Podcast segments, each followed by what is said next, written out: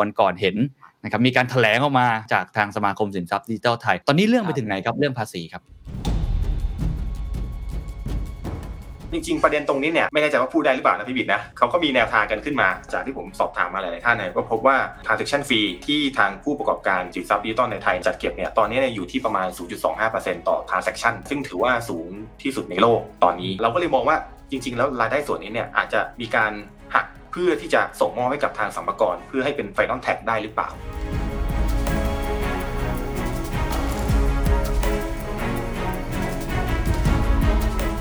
อยากจะชวนคุยอีกเรื่องหนึ่งก็คือสถานการณ์ในปัจจุบันครับ ตอนนี้ก็ติดดอยกันเยอะมากจริง ๆ นะครับ เพราะว่าโอ้ปรับลดลงมาค่อนข้างเยอะในรอบ 4 เดือน คนก็ estimate กันว่าเออแนวรับเนี่ยอาจจะอยู่ที่ประมาณ 38,000หรือว่าอาจจะลงมาที่ 32,000แต่สุดท้ายแล้วเนี่ยการปรับฐานทุกครั้งของ Bitcoin เนี่ย This is the Standard Podcast. The Secret Sauce. Executive Espresso สวัสดีครับ ผมเคนนักคริน และนี่คือ The Secret Sauce Executive Espresso สรุปความเคลื่อนไหวในโลกเศรษฐกิจธุรกิจแบบเข้มข้นเหมือนเอสเปรสโซให้ผู้บริหารอย่างคุณไม่พลาดประเด็นสำคัญ The Secret Sauce กำลังขยายทีมครับ ปัจจุบันนี้เราก็เป็นทีมเล็กๆนะครับที่ทำงานกันมาสักระยะหนึ่งแล้ว ตอนนี้ผมอยากจะขยายผลมันมากขึ้นนะครับ ใครที่อยากจะมาร่วมเดินทางกับเรา ถ้ามีความฝันมีจุดมุ่งหมาย ที่ต้องการจะถ่ายทอดความรู้ อยากจะเปลี่ยนแปลงสังคม ด้วยการใช้คอนเทนต์ดีๆ หรือว่าอยากจะให้ธุรกิจของประเทศไทย วงการนักธุรกิจของเรานี่เติบโตไปพร้อมกันเนี่ย นี่คืองานในฝันของคุณ รวมทั้ง benefit ที่จะได้จากงานนี้นะครับก็คือได้ใกล้ชิดกับผู้บริหารระดับประเทศ หรืออาจจะระดับโลก ได้ใกล้ชิดนักวิชาการนักเศรษฐศาสตร์ คนที่เป็นผู้นำในแทบทุกวงการ แล้วได้ความรู้ในระดับที่อยู่แถวหน้าเป็น frontier จริงๆอันนี้งานในฝันของคุณเลยนะครับ ตอนนี้เปิดรับสมัครหลายตำแหน่งมากเลยนะครับ ไม่ว่าจะเป็นเรื่องของโปรดิวเซอร์ เป็นเรื่อง content creator creative project manager editor หลายตำแหน่งมากเลยเพราะว่าขยายทีม 2-3 เท่าเลยทีเดียวนะครับ ใครสนใจอยากมาร่วมงานกันนะครับเข้าไปดูได้ที่ thestandard.co/jobs ในนั้นจะมีแอปพลิเคชันนะครับให้ไปกรอกแล้วก็ส่งเข้ามาได้เลยนะครับหวังว่าจะได้เจอกันแล้วก็มาร่วมงานกันนะครับขอบคุณครับ ก็สวัสดีทั้งสองท่านนะครับ ขอบคุณมากเลย ก็วันนี้มาในนามไม่ใช่แค่ ส่วนตัวอย่างเดียว แต่มาในนามสมาคมสินทรัพย์ดิจิทัลไทยด้วยนะครับคุณคิมก็เป็นกรรมการนะครับ ส่วนคุณบิ๊กก็เป็นเรียกว่าท่านนายกนะท่านนายกสมาคมนะครับตอนนี้ก็มีเรื่องร้อนอยู่2อสเรื่อง เรื่องแรกก็คือเรื่องภาษีคริปโต นะครับก็เป็นเรื่องร้อนตั้งแต่ต้นปีเลย แล้วก็อยู่ในระหว่างการพูดคุยทราบมาว่าคุณบิดเองนะครับก็มีโอกาสได้ไปพูดคุยกับตัวแทนภาครัฐนะครับไม่ว่าจะเป็นสัมภารเอง หรืออาจจะเป็นทางแบงก์ชาติเอง ส่วนอีกเรื่องหนึ่งก็อยากชวนคุยเรื่องภาพรวมตลาดในตอนนี้ ปัจจัยอะไรบ้างที่มันทำให้บิตคอยหรือว่าราคาคริปโตทั้งโลกเนี่ยมันดิ่งลง แม้ว่าวันที่เราคุยกันวันนี้มันจะเริ่มโงหัวมาได้บ้างเอ๊ะแต่ว่ามัน เป็นการปรับฐานอีกรอบหรือเปล่า แล้วมันจะเป็นยังไงต่อไปนะครับ ก็ก่อนอื่นอยากให้พี่บิดเริ่มก่อนแล้วกันนะครับ เพราะว่าวันก่อนเห็นนะครับมีการแถลงออกมานะฮะจากทางสมาคมสินทรัพย์ดิจิทัลไทย ตอนนี้เรื่องไปถึงไหนครับเรื่องภาษีครับ จริงๆ เรื่องก็ต้องบอกว่าทางสัมภาระเนี่ยอย่าพยายามที่จะให้เรื่องเนี่ยมันชัดเจนภายในเดือนมกรานี่แหละ เพราะว่ามันต้องมีเวลาให้คนเนี่ย ดำเนินการยื่นภาษีใช่ไหมทีนี้เนี่ยมันก็อาจจะต้องมีเวลาเผื่อนิดนึงว่าใครจะต้องไปเตรียมตัวทำอะไร เพื่อให้จบภายใน quarter ที่ 1 หรือว่าภายในไตรมาสแรกของปีนี้นะครับ ก็เลยกลายเป็นที่มาที่ไปนะครับ ที่ทางสมาคมเองตอนที่เราคุยกันในสมาคมนะว่า โดยบทบาทหน้าที่เนี่ยนอกจากการที่เราจะให้ความรู้กับประชาชนเองเนี่ย อีกบทบาทหน้าที่หนึ่งก็คือการให้ความกระจ่างกับประชาชนเนี่ยว่าจริง ๆ แล้วเนี่ยวิธีการยื่นภาษีมันควรจะต้องยื่นยังไง เพราะผมเข้าใจว่าทุกคนในสมาคมเนี่ยโดนคำถามกันทุกคนแล้วก็ไม่รู้จะตอบยังไงเหมือนกันว่า ยื่นภาษียังไงเหรอคือคือผมเชื่อว่าคิมเองหรือคนในสมาคมเองเนี่ยจะต้องโดนคำถามอันนี้แหละ เราก็เลยเป็นที่มาที่ไปว่าเราก็เหมือนเหมือนริเริ่มแหละที่จะทำหนังสือทีนี้ ต้องเล่าสตอรี่นิดนึงว่าตอนที่เราริเริ่มที่จะทำหนังสือเนี่ยเราล่างหนังสือมาเรียบร้อยแล้วล่ะแล้วปรากฏว่าเราเนี่ยเหมือนกับ นอกรอบกับทางสัมภาระก่อนคือปรึกษาเขาแหละว่าเออเราจะยื่นหนังสือเนี่ยไปที่ทางสัมภาระเนี่ยมันจะต้องยื่นไปยังไงทางไหน มันเลยเป็นที่มาที่ไปว่าเราเลยได้รับคอนแทคจากสัมภาระก่อนไม่ได้ก็ไม่ได้บอกว่าสมาคมสำคัญกว่าใครหรือว่าทางสัมภาระให้ความสำคัญกับกับสมาคมมากกว่านะครับการที่เราได้ไปก่อนเนี่ยเหมือนกับว่าจริง ๆ เรามี movement ก่อนเพียงแต่เรายังไม่ได้ออกมาประกาศให้ใครฟังเท่านั้นเอง พอพอเราจะแจ้งความจำนงไปว่าเราจะยื่นหนังสือเนี่ยก็เลยมีเหมือนกับคนที่ติดต่อกลับมาเพื่อที่จะนัดให้เราเนี่ยไปคุย ซึ่งเท่าที่ผมดูท่าทีของทางสัมภาระเนี่ยก็เปิดรับฟังนะครับ แล้วก็มีนัดกับกับผู้ประกอบการรวมอยู่ด้วยนะครับ จริงๆก็คือต้องบอกว่าสัมภาระรอบนี้คือเปิดรับฟังความคิดเห็นทุกด้านเลยนะครับ ทีนี้เนี่ยสิ่งที่เราเข้าไปเนี่ยเราเองเราก็เลย เสนอตัวว่าเราจะเป็นตัวกลางที่จะช่วยที่จะรวบรวมความเห็นละกันของประชาชนทั่วไป หรือคนที่มีส่วนได้ส่วนเสียแหละนะครับเพราะว่าเรามีเครือข่ายของคนที่เป็นพันธมิตรนะครับอย่างอย่างคนในสมาคมเนี่ยก็ต้องยอมรับว่าเป็นสื่อค่อนข้างเยอะนะครับ แล้วก็มีความสัมพันธ์กับสื่อที่เป็นลักษณะ traditional media ด้วยคือสื่อออฟไลน์ต่างๆ ที่ที่ ทางสมาคมมีความสัมพันธ์เนี่ยก็จะเป็นช่องทางในการที่เราจะช่วยผลักดันให้คนเนี่ยมาแสดงความเห็นกันนี่ก็เป็นที่มาที่ไปแต่ว่าโดยภาพรวมนี้ก็คือยังอยู่ในสถานะที่เรากำลังรวบรวมข้อมูลเพื่อหาทางออกนะครับ ยังไม่ได้มีตัวที่เป็นบทสรุปจริง ๆ จังๆ แต่ว่าก็ภาพรวมท่าทีเนี่ยก็คือเราก็เห็นได้ว่าภาครัฐเองเนี่ยเปิดใจรับฟังความคิดเห็นของประชาชนมากขึ้น ซึ่งอันนี้ผมว่า ผลจะเป็นยังไงเรื่องหนึ่งนะแต่ว่าจุดเริ่มต้นเนี่ยมันเป็นจุดเริ่มต้นที่ผมว่าเป็นไปได้ดี เพราะว่าการที่เรารับฟังความเห็นของอีกคนหนึ่งเนี่ยมันเหมือนภาษาอังกฤษใช้คำว่าอะไรนะเอมพัตตีใช่ไหมคือเข้าใจคนที่เป็นคนที่ต้องการจะสื่อความให้เข้าใจแล้วก็จะได้แก้ไขได้ตรงจุดตรงประเด็นมากขึ้นนะผมว่าเป็นจุดเริ่มต้นที่ดีครับ ครับรถแมพคืออะไรนะครับ หลังจากนี้นะครับจะมีการ Public Hearing จะมีการคุยกันยังไง แล้วก็จะวางไว้ว่าน่าจะได้ผลสรุปประมาณปลายเดือนมกราใช่ไหมครับอ่าครับคือจริง ๆ โดยธงต้องเอาบอกโดยธงแล้วกัน แต่ระหว่างเนี้ยมันอาจจะมีการปรับเปลี่ยนไปเรื่อยๆเนาะแต่ว่าโดยความตั้งใจของสรรพากรเนี่ยภายในเดือนเนี้ยต้องชัดเจนคำว่าชัดเจนคือ แต่ละคนที่มีหน้าที่เนี่ยคุณจะต้องไป execute หรือดำเนินการให้ได้ แล้วให้ประชาชนสามารถยื่นภาษีได้เนี่ยภายในควอเตอร์ที่ 1 หรือไตรมาสแรกของปีนะครับทีนี้สิ่งที่สมาคมเสนอไปก็คือนี่แหละเรารวบรวมความคิดเห็นใช่ไหมครับก็เดี๋ยวทางสัมภาระเนี่ยก็จะช่วยร่างคำถาม เพราะว่าเราเราไม่ได้เรามองว่าการที่เราสอบถามเนี่ยมันควรจะเป็นสอบถามที่เป็นลักษณะ option ให้เลย เพราะว่าถ้ามันปลายเปิดมากเนี่ยสุดท้ายมันทำไม่ได้ในเชิงของทางทางการเสียภาษีจริงๆเนี่ยมันจะเปล่าประโยชน์เพราะนั้นก็เลยขอให้ทางสรรพากรเนี่ย list เป็นเหมือน option มาให้เลยนะครับการที่เขา list เป็น option มาให้เลยมันก็ทำให้ง่ายขึ้น เวลาที่เรารวบรวมเนี่ยก็จะได้รู้ว่าสัดส่วนของความเห็นของคนเนี่ยไปในทิศทางไหนนะครับอันนี้เป็นประเด็นแรกเนาะเรื่องของคำถามอันที่2ก็คือเราคุยกับ กันในสมาคมว่าเราเองเนี่ยเราจะทำเหมือนวิดีโอที่อธิบายความว่าในแต่ละออปชันเนี่ยมันหมายถึงอะไร การเลือกออปชันนี้มันจะส่งผลยังไง เพื่อให้คนเนี่ยจะได้เลือกได้ถูก เพราะไม่งั้นเนี่ยบางทีบางครั้งก็ต้องเข้าใจว่าภาษากฎหมายภาษาภาษีเนี่ยเราก็ไม่ได้คุ้นเคยอย่างที่มันควรจะเป็นเพราะฉะนั้นหน้าที่ของสมาคมก็คือช่วยแปลงภาษาที่มันเข้าใจยากๆเนี่ยให้คนทั่วไปเข้าใจได้ง่าย ให้คนที่อยู่ใน community คริปโตเนี่ยได้เข้าใจนะครับ แล้วก็หลังจากนี้เนี่ยเราอยากจะสรุปผลเพื่อที่จะมีการประชุมใหญ่นะครับซึ่งประชุมใหญ่เนี่ยจะประชุมหมดเลยทุก stakeholder ผู้ที่มีส่วนได้ส่วนเสียทั้งหมดนะครับ มาประชุมร่วมกันไม่ว่าจะเป็นทางสมาคม แล้วก็สมาคมก็รวบรวมคนที่เป็นพวก trader อะไรเงี้ยครับคนที่เป็นนักขุดหรืออะไรเงี้ยสาย hodler แล้วก็จะมีพวกที่เป็น บริษัทที่ได้ license หรือไม่ได้ license อะไรก็แล้วแต่เนี่ยถ้าถ้าเขาอยู่ในสมาคมธุรกิจร่วมค้าอยู่แล้วเนี่ย อันนี้ก็สามารถที่จะ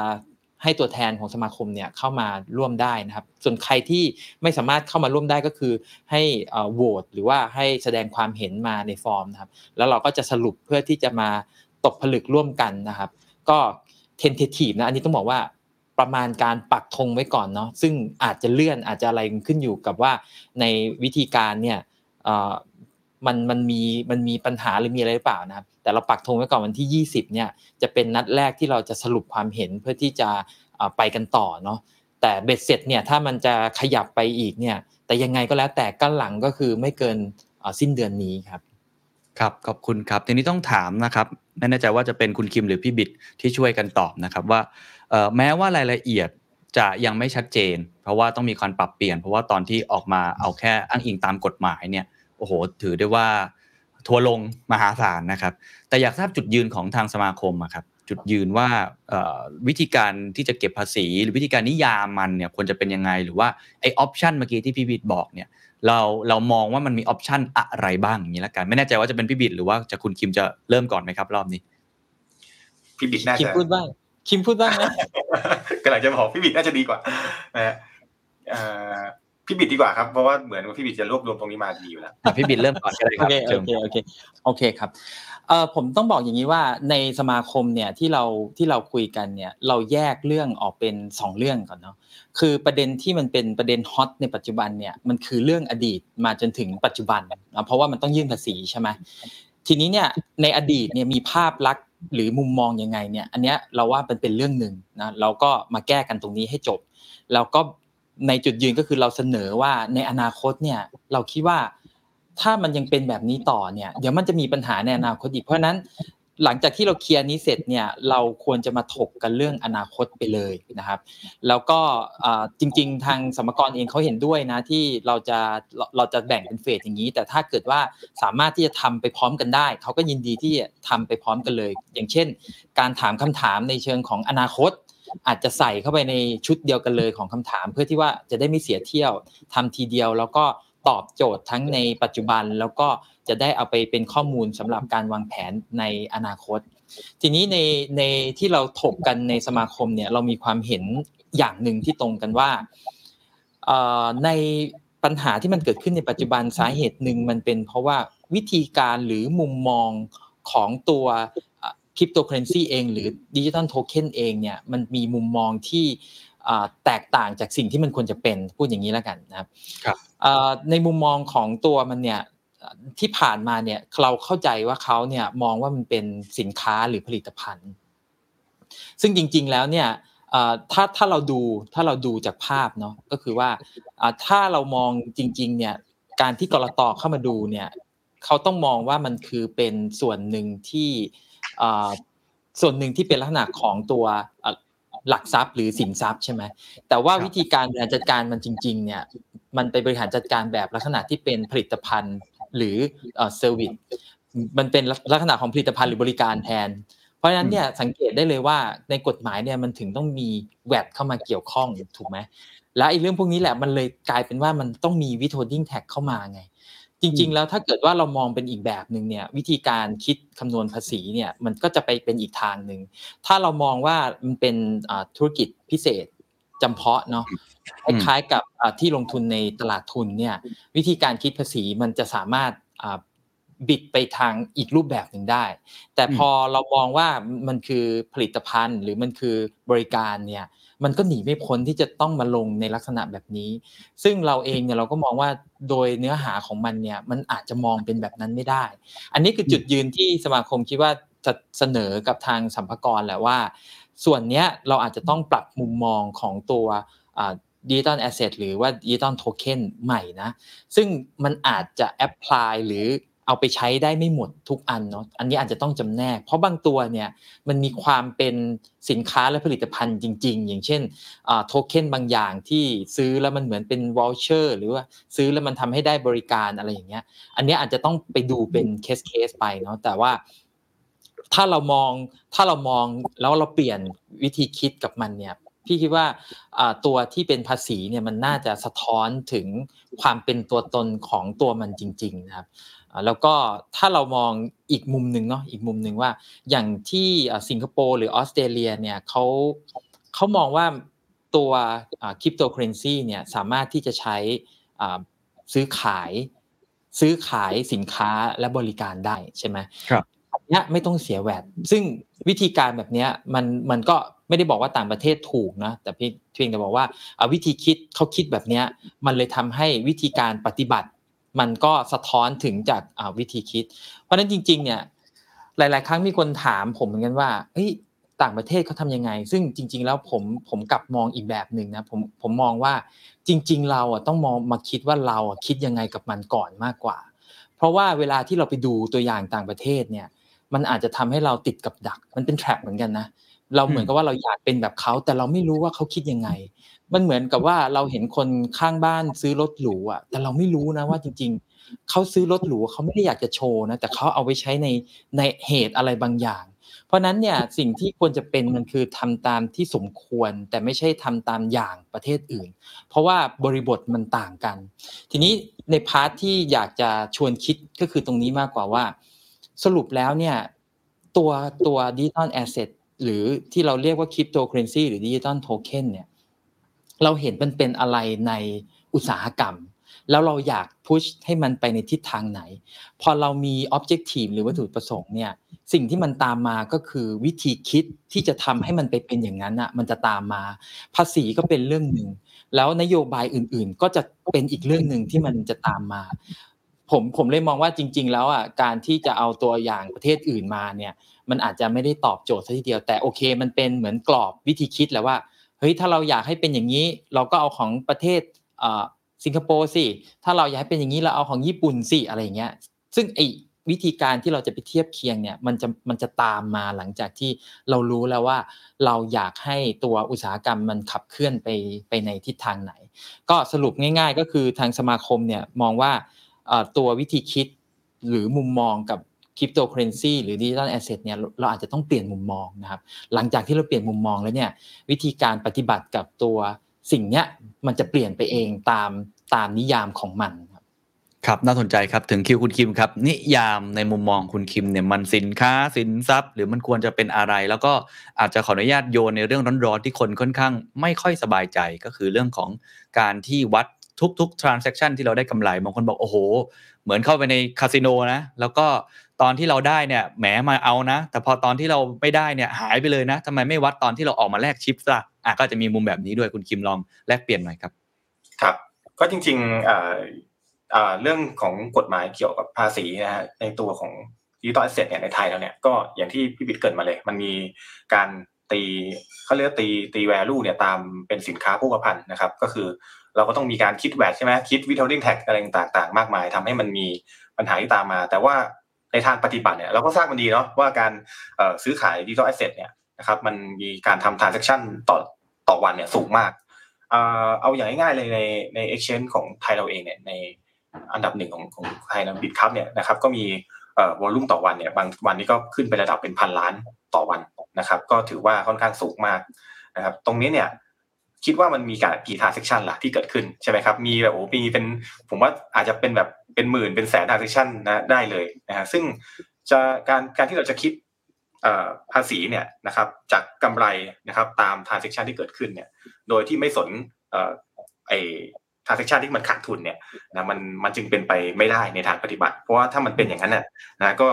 คนที่เทรดเยอะใช่ไหมครับหรือว่าสายเทรดเดอร์ที่เทรดหนักๆเนี่ยก็คงแบบอาจจะ เจ๊งได้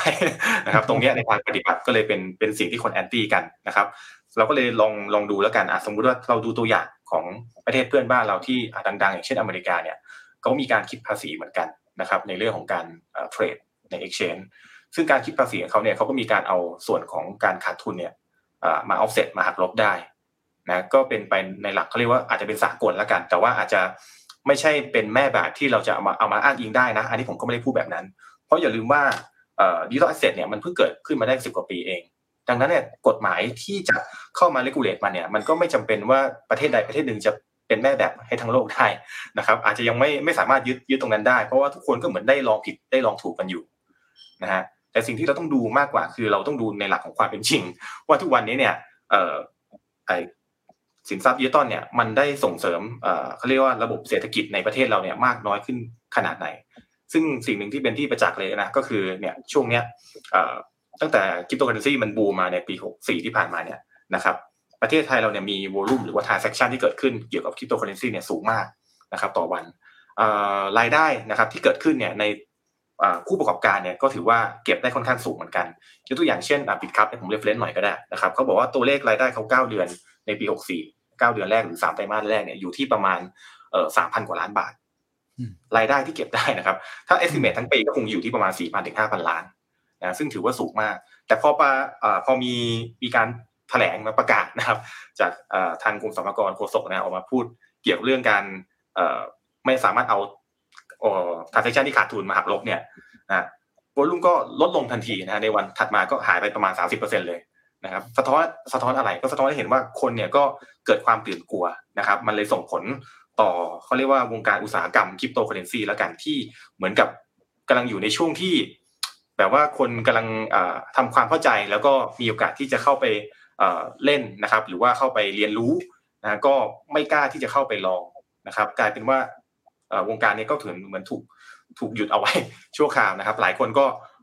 มาคอมเมนต์นะครับ ผมว่าแบบมีการหอบเงินหนีไปต่างประเทศแล้ว ไม่กล้าอยู่ไทยแล้วต่างๆนานานะครับก็เลยส่งผล ในทิศทางที่ลบนะครับมากกว่าบวกแล้วกัน ตรงนี้ผมก็เลยรู้สึกว่ามันเป็นจุดหนึ่งที่สะท้อนให้เห็นว่ามันเป็นการเสียโอกาสหรือเปล่าในการที่จะผลักดันนะวงการเนี้ยให้เป็นไปในรูปแบบที่ภาครัฐเนี่ยเคยประกาศจุดยืนเอาไว้ว่าอยากส่งเสริมนะเศรษฐกิจไทยนะเป็น 4.0 5.0 อะไรต่างๆนานานะครับ แต่ปรากฏว่าเออพอมานโยบายตรงนี้เนี่ยมัน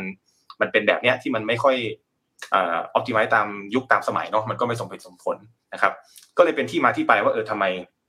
สมาคมของเรานะฮะ digital asset เนี่ยก็เลยเข้าไปมีการพูดคุยนะครับ ก็ต้อง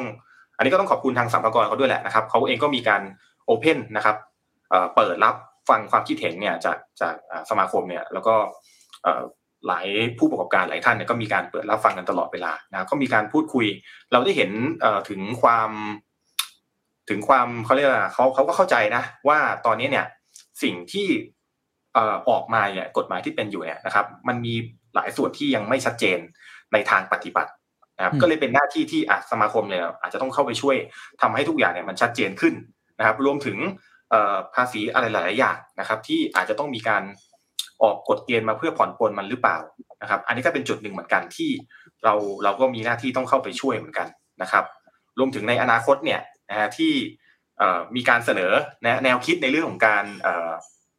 ปรับเกรนนะครับ เรื่องการเสียภาษีคริปโตเนี่ย ให้มันสมเหตุสมผลมากขึ้นนะครับ แล้วสามารถนำไปใช้ได้จริงมากขึ้นนะครับ ตรงนี้ก็มีการพูดคุยกันอยู่นะครับ จริง ๆ ประเด็นตรงนี้เนี่ยอาจจะไม่แน่ใจว่าพูดได้หรือเปล่านะพี่บิดนะเห็นเขาก็มีแนวทางกันขึ้นมานะพี่บิดนิ้วมาอยู่ ลองเกินก่อนได้ครับจริงๆพูดได้นะพี่ว่ามันมันไม่ได้เสียหายได้นะโอเคเอางี้ละกันก็มันมีสิ่งหนึ่งนะที่ทุกคนเห็นตรงกันนะครับจากที่ผมสอบถามมาหลายท่านเนี่ยก็พบว่าส่วนหนึ่งคือเรื่องของ transaction fee ที่ทางผู้ประกอบการสินทรัพย์ดิจิตอลในไทยเนี่ยจัดเก็บเนี่ยตอนนี้เนี่ยอยู่ที่ประมาณ 0.25%ต่อ transaction ซึ่งถือว่าสูงที่สุดในโลกตอนนี้นะครับ ถ้าเทียบกับเอ็กชแนนอื่นนะฮะทั่วโลกนะครับก็พบว่าสูงกว่ามากนะฮะดังนั้นเนี่ยตรงส่วนนี้เนี่ยก็ถือว่าเป็นเป็นสุดเป็นสิ่งหนึ่งแหละที่สะท้อนมาถึงรายได้นะครับจำนวนมากที่ทางผู้ประกอบการสินทรัพย์ดิจิตอลเนี่ยจัดเก็บได้นะเราก็เลยมองว่าจริง ๆ แล้วรายได้ส่วนนี้เนี่ยนะฮะอาจจะ มีการหักเป็น transaction fee นะครับเพื่อที่จะส่งมอบให้กับทางสรรพากรเพื่อให้เป็น final tax ได้หรือเปล่าโอ้นะอันนี้ก็เป็นเป็นอีกแนวคิดหนึ่งนะซึ่งก็จะสอดคล้องคล้ายๆ กับที่อาจารย์มิกนะของของเป็น CEO iTAX นะเขาก็เสนอความเห็นในลักษณะแบบนี้เหมือนกันนะครับ ว่าอันนี้ exchange exchange เขาจะโอเคไหมครับเนี่ย ก็อันนี้ก็อาจจะต้องมาหาหาทางออกร่วมกันอีกทีนะครับ แต่แต่สำหรับ ส่วนตัวนะผมมองว่าตรงนี้เนี่ยก็ถือว่าอาจจะทำให้นักเทรดหรือว่านักลงทุนเนี่ยสบายใจได้มากยิ่งขึ้นในระยะยาวว่าทุกทรานซัคชันที่เกิดขึ้นเนี่ยเขาได้มีการเสียภาษีอย่างถูกต้องแล้วเขาก็จะจะได้ไม่ต้องไปกังวลในอนาคตอีกว่า เออ จะต้องมาเสียอะไรนะเสียแวดมูลค่าเพิ่มอะไรหรือเปล่าเพราะว่าถ้าเกิดตรงนี้กฎหมายตรงนี้มันเกิดขึ้นนะครับไม่ว่าจะเป็นกิจดีกาหรืออะไรก็ตามนะครับ มันก็อาจจะกลายเป็นไฟนอลแท็กได้นะครับ ซึ่งตรงนี้เนี่ยก็ต้องมา มาตีความนะครับ แล้วก็ต้องมาสอบถามความเห็นทั้งผู้ประกอบการด้วย เพราะว่าก็ต้องได้รับผลกระทบเหมือนกันอะไรเงี้ยว่าว่าจะมีการแนวหาแนวทางนะครับ แก้ไขร่วมกันได้หรือเปล่านะครับ แต่ว่าสุดท้ายแล้วเนี่ยเราพบว่าไอ้เรื่อง 15% transaction อะไรเงี้ยนะครับ เก็บล่วงหน้าอะไรเงี้ยมันมันในทางปฏิบัตินี่มันเป็นไปแทบจะไม่ได้เลยนะครับอืมคือมันมันทำได้นะครับ แต่ว่ามันทำได้ยากมาก นะฮะเพราะว่าเราไม่รู้ว่าเราขายคริปโตให้ใคร เพราะว่าสุดท้ายแล้วเราขายให้ exchange ในขายใน exchange ใช่ไหมแล้วมีการแมทออเดอร์กันนะครับเราซื้อจากใครเราก็ไม่รู้ไม่ทราบนะครับทำให้เราไม่สามารถที่จะหักได้ในทางปฏิบัติ หรือการจะโยนภาระก้อนเนี้ยให้ exchange เป็นคนเป็นคนทำเป็นคนคิดเออแล้วก็หักให้เราออกไปเลยเนี่ย เดี๋ยวมันก็จะเกิดปัญหาตามมาอีกว่าเอ้าคุณหักสิบห้าเปอร์เซ็นออกไปแล้วเอ้าแล้วผมผมกดซื้อสมมติผมกดซื้อหนึ่งบิตคอยแต่ผมกดซื้อได้ไม่ครบใช่ไหมครับเอ็กชแนนก็ต้องมาชี้แจงอีกแล้วว่าทำไมกดได้ไม่ครบ เดี๋ยวก็จะเป็นปัญหานะครับ เป็นในทางของปฏิบัติอีกว่านักลงทุนก็จะรู้สึกว่า เออมันแล้วที่หักไปถูกต้องหรือเปล่านะครับ ปัญหาก็จะไม่จบนะเราก็ต้องหาพยายามหา solution แหละ ที่จะเข้ามาแก้ไขตรงนี้แล้วให้แบบมันเป็น final tax ได้จริงๆนะครับ แต่อันนี้ก็อยู่ในช่วงที่กำลังเอ่อพูดคุยหารือกันอยู่นะครับว่ายังไม่ใช่ไม่ใช่อะไรที่ final กันนะครับครับครับในเรื่องของก่อนหน้านี้ที่อ่าพี่บิดพูดถึง option ว่าเออมันควรจะมี option อะไรที่มันดีกับอนาคต เพราะนี่เรากำลังพูดถึงอดีตอยู่ใช่ไหมที่ผ่านมาแล้ว แม้ว่าคุณคิมจะมีข้อเสนอบางอย่างเมื่อกี้ที่พูดออกมาว่าอ่าใน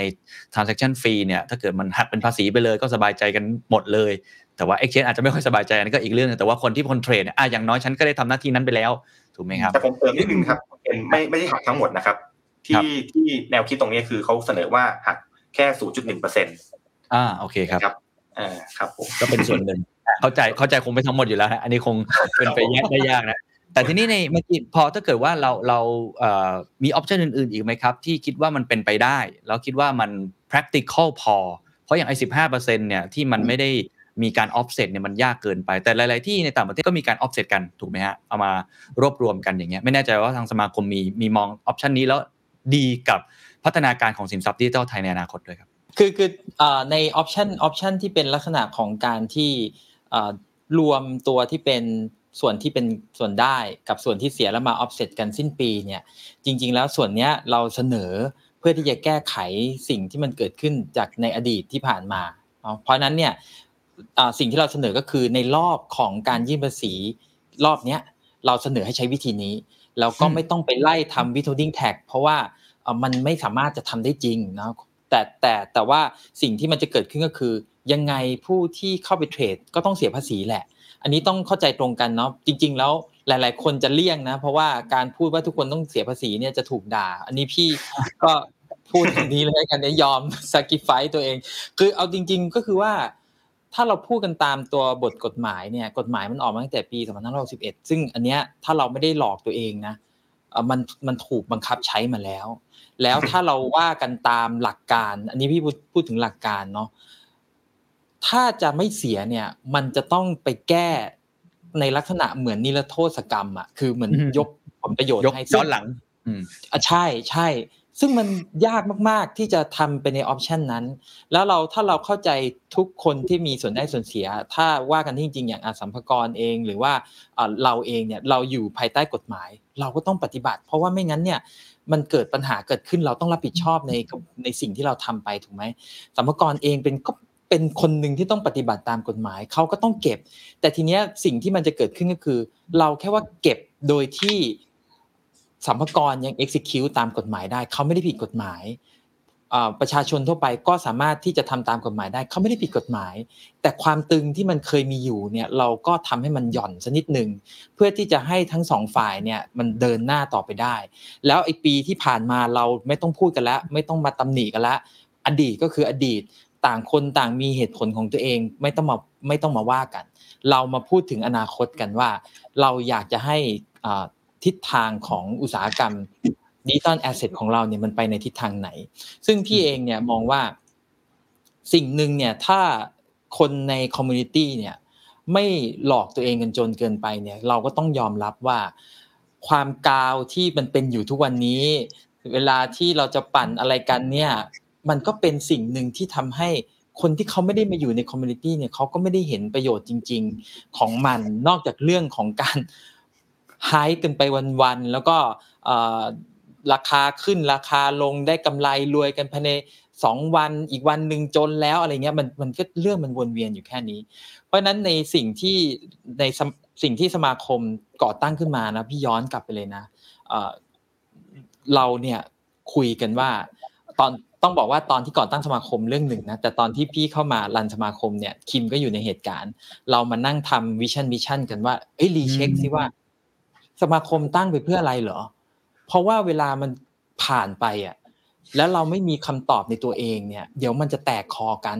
สุดท้ายแล้วเนี่ยแม้กระทั่งพี่เองเนี่ยอยู่ในสมาคมเนี่ยถ้าพี่พูดคำอะไรก็ตาม ที่มันขัดกับหลักการที่พี่เคยทำน้องแย้งพี่ได้เลย อันนี้มันคืออันหนึ่งที่ตอนที่พี่เข้าไปวันแรก ชวนกันทำเนาะแล้วสิ่งที่เราตั้งใจจะทำก็คือเราเนี่ยตั้งใจที่จะให้ความรู้เพื่อที่จะเตรียมความพร้อมให้กับประชาชน ภาครัฐ แล้วก็ private sector ด้วยนะ ให้มีความรู้ความเข้าใจเกี่ยวกับเรื่องพวกนี้ เพื่อที่ว่าเราเองเนี่ยจะได้มีความพร้อมในการที่จะให้ประเทศเนี่ยเข้าสู่ยุคที่มันเป็น digital asset digital era จริงๆเพราะนั้นในอนาคตที่พี่มองก็คือว่า เราต่างคนต่างเข้าใจว่าปัจจุบันสิ่งที่เราเห็นอยู่เนี่ยมันเป็นแค่ไม่กี่ส่วนของของอีโคซิสเต็มทั้งหมด แล้วคนที่เห็นข้างนอกเขาก็เห็นแต่ไอ้ส่วนนี้แหละ เพราะว่าสิ่งที่มันเป็นเรื่องที่สื่อสารและเข้าใจง่ายที่สุดคือราคาเขาก็จะเห็นว่าราคาขึ้นราคาลง แต่ไอตัวที่มันเป็นเนื้อหาของมันจริง ๆ เนี่ย มันไม่ได้ถูกฟีดออกไปเลยว่า คุณสมบัติของมันก่อให้เกิดประโยชน์อะไร เราจะทำอะไรให้มันก่อให้เกิดประโยชน์อย่างอื่น เพราะนั้นเนี่ยในภาพที่เรามองเนี่ยคือว่าสุดท้ายแล้วเนี่ยเรื่องภาษีที่จะมาเก็บกับนัก trade เนี่ยเอ่อมันอาจจะต้องเหมาะสม แต่พี่มองว่ามันจะต้องมีส่วนที่มันครอบคลุมไปถึงภาษีที่เกี่ยวข้องกับผู้ประกอบการ เพราะว่าถ้าเรามองใน ecosystem จริง ๆ เนี่ยคือ part ที่เป็น คนที่เป็นคน trader กับตลาดเนี่ยสุดท้ายอะมันมันมันเป็นฟันเฟืองที่สำคัญอยู่แล้วนะเราละทิ้งไม่ได้ เพียงแต่ว่าตัวเนี้ยมันโตด้วยตัวของมันเองได้อยู่แล้ว ถ้าคุณทำให้สภาพแวดล้อมเหมาะสมเนี่ยยังไงมันก็เติบโตเนาะแต่อีกฝั่งหนึ่งเนี่ยมันไม่เคยถูกทำให้สภาพแวดล้อมมันเหมาะสมเลย พี่คิดว่าการที่มีการกำหนดกรอบของภาษีที่เหมาะสมอาจจะ พาร์ทนี่อาจจะเป็นฟรีเลยนะ อย่างเช่น ถ้าคุณมาเปิดบริษัทที่เกี่ยวข้องกับ digital asset ในเมืองไทย ใช่ไหม waive ไปเลย หรือแม้แต่ถ้าที่พี่เคยเคยคุยก็ดูจากช่องของของของเรานี่แหละว่าวังจันทร์วัลเลย์เนี่ยโหน่าสนใจมาก ถ้าสมมุติว่าคนที่จะเปิดเกี่ยวกับบริษัทเทคโนโลยีที่มันสามารถที่จะเลเวลเลตกับ เทคโนโลยีอะไรใด ๆ เกี่ยวกับอุตสาหกรรม เกี่ยวข้องกับอะไรก็แล้วแต่แถวนั้นน่ะ อาจจะเป็น EECi ใน part นั้นน่ะคุณไปเปิดบริษัทเลยมีมีผลประโยชน์ทางการเปิดบริษัทยังไง มันจะดึง talent เข้ามา มันจะสร้างงานให้กับคนในประเทศ มันจะสร้างอะไรหลาย ๆ อย่างที่เราเรามองว่า คือเรารู้ตัวนะว่า Product หรือ Service ในยุคใหม่อะเราไม่มีเลย แต่เรารู้แต่เราไม่ทำอะไรเลยอะดึงออกใช่ไหมคือถ้าเรารู้แล้วเราทำอะไรอะมันก็ยังพอเห็นแสงที่ที่ที่มันน่าจะทำให้เกิด new product หรือ new service ได้ในอนาคต ทีนี้ในมุมที่พี่มองก็คือว่าแบ่งออกเป็น2สส่วนเนาะพาร์ทที่เราพยายามที่จะคุยเรื่องของการซื้อการขายในตลาด exchange เนี่ยอันนี้เป็นส่วนหนึ่งที่เราคิดว่าแนวทางที่เมื่อกี้คิมพูดเนี่ยเป็น transaction tax เนี่ยน่าจะเป็นตัวที่ทำให้เกิดความสบายใจแล้ว แล้วตัวคนเนี่ยที่เคยไม่ได้อยู่ในตลาดเนี่ย มันอาจจะเป็นตัวที่ดึงเข้ามานะเอ็กชนอาจจะเก็บได้น้อยลง แต่วอลลุ่มสูงขึ้นมันออฟกันมันอาจจะได้มากกว่าเดิมก็ได้นะ แล้วนึกสภาพสิว่ากระแสเงินสดอะมันจะเป็นอีกแบบหนึ่งเลยนะก็คือจริงๆรัฐเก็บได้ทุกวันนึกออกใช่ไหมเพราะนั้นภาพนี่มันจะแบบเฮ้ยดูแล้วมันก็มีเบนฟิต ทุกปาร์ตี้เลยนะ ถ้าเกิดว่าเราออกแบบดีๆ แต่ที่สำคัญที่คนไม่เคยมองเลยเนี่ยคือการออกภาษีเกี่ยวกับเรื่องของคนที่จะมาประกอบธุรกิจ ทีเนี้ยคนไม่มาประกอบธุรกิจเนี่ยส่วนหนึ่งเพราะว่าสภาพแวดล้อมมันไม่ได้เอื้อในการที่จะประกอบธุรกิจจริง ๆ มันมีต้นทุนอะไรหลาย ๆ อย่างที่ที่มันทำให้มันสู้ คุณไปเปิดบริษัทลอยๆ อยู่ต่างประเทศไม่ได้ เอาอย่างนี้แล้วกัน เพราะฉะนั้นเนี่ยถ้าเราทำให้สภาพแวดล้อมมันเอื้อนะคือผมผมจะบอกงี้ว่าจริง ๆ แล้วเนี่ยหลาย ๆ คนเนี่ยอาจจะมองว่าทำไมในโลกของคริปโตเนี่ยบอกว่ารัฐอย่าเข้ามายุ่ง แต่ถึงเวลาจะให้มาสนับสนุนที่จริง ๆ ผมจะบอกว่าหลาย ๆ คนที่อยู่ใน community เนี่ยเขาเขาไม่ได้ต้องการการสนับสนุนนะเขาแค่บอกว่าคุณเนี่ยอยู่เฉยๆพอ อันเนี้ย เวลาที่อยู่เฉยๆเนี่ย ไม่ต้องทำอะไรเนี่ย มันคือการสร้างสภาพแวดล้อมที่เหมาะสมแล้วเอ่อนึกออกใช่ไหมคือคือครับคือเวลาเวลาเรามองถึงการเติบโตของต้นไม้ในป่าเนี่ยที่มันมันเติบโตของมันเองเนี่ย สภาพของตลาดคริปโตมันเป็นอย่างนั้นเลย แล้วส่วนตัวผมเองเนี่ยผมมองว่าการโตแบบออร์แกนิกเนี่ยดีเสียด้วยซ้ำเพราะว่ามันเป็นการคัดเลือกทางธรรมชาติด้วย แล้วพวกที่มันเติบโตได้นี่มันจะแข็งแรงสุดๆเลย เพราะฉะนั้นถ้าถ้าสรุปง่าย ๆ ภาพรวมก็คือว่าเอ่อเราเองเนี่ยมองว่าในอนาคตเนี่ยเอ่อเราเสนอว่าเก็บแบบ transaction tax เนาะแล้วก็อีก part หนึ่งที่ไม่มองไม่ได้เลยก็คือเรื่องของตัวภาษีที่ ที่ถ้าหากว่าจะมีคนมาเปิดบริษัทที่เกี่ยวข้องกับใน industry นี้นะ ผมอยากเสนอให้เป็นศูนย์เปอร์เซ็นเลยด้วยซ้ำแล้วก็มีอืม benefit อะไรบางอย่างให้เขา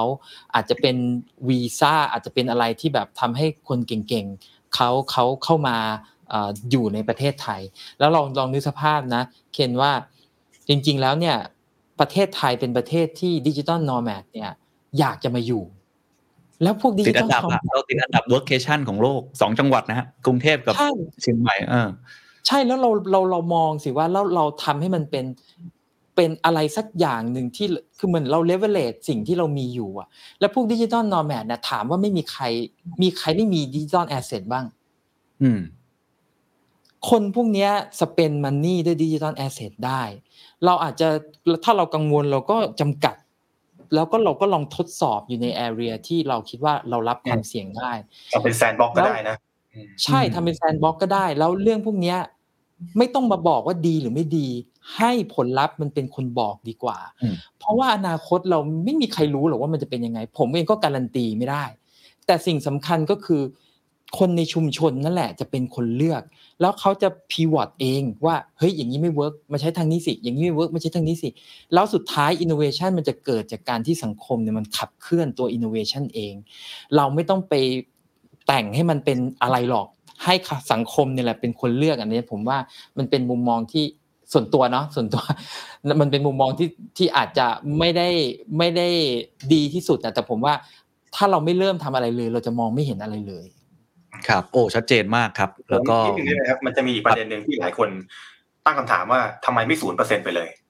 อืมภาษีคริปโตทำไมไม่ศูนย์เปอร์เซ็นไปเลยเพื่อส่งเสริมอืมอุตสาหกรรมให้มันยั่งยืนให้มันเติบโต อันเนี้ยเป็น best case scenario ที่ผมอยากได้มาก แล้วผมเชื่อว่าทุกคนในวงการคริปโตเคอเรนซีอยากได้กันหมดคือศูนย์เปอร์เซ็นทุกอย่าง everything นะเพื่อส่งเสริมก็เหมือนในตลาดหลักทรัพย์ที่มีมีอ่าบทเฉพาะการที่ยกเว้นใช่อะไรแบบนั้น ใช่ครับใช่ครับ แต่ทีนี้เนี่ยก็ต้องย้อนกลับมา นะครับดูว่าจริง ๆแล้วเนี่ยการที่จะมีบทเฉพาะเอ่อบทเฉพาะการให้กับอุตสาหกรรมใดอุตสาหกรรมหนึ่งเป็นศูนย์เปอร์เซ็นต์แบตได้เนี่ยนะครับในในทางปฏิบัติเขาจะต้องดูว่าเอ่ออุตสาหกรรมนั้นเนี่ยได้เกิดเป็นประโยชน์ต่อสาธารณะหรือเปล่าถูก productivity อ่าอ่านะครับทีนี้เนี่ยถ้าถ้าดูในในเชิงในเชิงนั้นน่ะนะครับต้องยอมรับตรงๆก่อนว่าตอนเนี้ยเอ่อตลาดคริปโตเคอเรนซีในไทยเราส่วนใหญ่นะ จะเป็นการซื้อขายเก่งกำไรกัน ส่วนมากนะครับผมไม่ได้บอกว่าทั้งหมดนะ แต่ส่วนใหญ่จะเป็นลักษณะนั้น อาจจะมี productivity ในในลักษณะของการเอาไประดมทุนนะครับอ่าเรื่อง ICO อะไรต่างๆนะครับ แต่ว่าก็จะมีเอ่อเห็นว่ามันก็จะมีข้อจำกัดในเรื่องของการเอ่อทำค่อนข้างเยอะอยู่นะครับ เพราะว่าในช่วงที่กฎหมายเรื่อง ICO Bottle ในประเทศไทยออกมาเนี่ยจะพบว่าตลอดระยะเวลา 2-3 ปีเนี่ยก็เพิ่งจะมี ICO ที่เป็นโทเค็น ที่ผ่านโปรโตออกมาได้แค่เจ้าเดียวนะครับอืมคือสิริหับโทเค็นนะครับ แล้วก็เราก็ยังไม่ไม่เห็นเจ้าอื่นๆที่อาจจะกำลังทำอยู่ก็ได้ ซึ่งมันมีโปรเซสและขั้นตอนเยอะเนาะคุณเคนอันนี้เราก็พอทราบกันดีแต่แต่ก็จะเห็นว่าเนี่ยตอนนี้กลายเป็นว่าเอ่อตัว productivity เนี่ยมันยังไม่ค่อยเป็นที่ประจักษ์เท่าไหร่นะครับเอ่อประกอบกับส่วนหนึ่งเนี่ยผมผมมองว่าเราอาจจะต้องหาเอ่อโซลูชันทางออกให้กับกรมสรรพากรด้วย เหมือนกับเป็นการพบกันครึ่งทางอืม นะครับระหว่างนักลงทุนนะครับผู้ประกอบการแล้วก็ทางกรมสรรพากรด้วยนะครับ ที่อาจจะต้องเอ่อนั่นแหละมาจบลงตรงที่เอ่อ transaction track ที่ที่ที่ทางสมาคมเนี่ยเสนอไป คิดว่าน่าจะเป็นเวที่ดีที่สุดนะครับ แต่ว่าเรื่องศูนเปอร์เซ็นเลยถามว่าผมอยากได้ไหมส่วนตัวนะ ผมอยากได้ครับมากครับ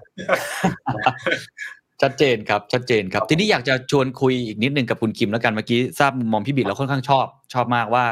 ไม่ได้มองแค่การเทรดอย่างเดียว แต่ว่ามองไปถึงเรื่องการสร้าง productivity หรือว่าสร้าง new S curve ของประเทศนั่นแหละ แล้วก็เลยพูดถึงการพวกเอ่อ benefit นะมีแรงจูงใจของผู้ประกอบการด้วยนะครับ คุณคิมมองเรื่องนี้ยังไงบ้างครับ ในฐานะที่ตัวเองก็เป็นผู้ประกอบการด้วยเนาะทำธุรกิจเกี่ยวกับด้านนี้ด้วยนะครับ แล้วก็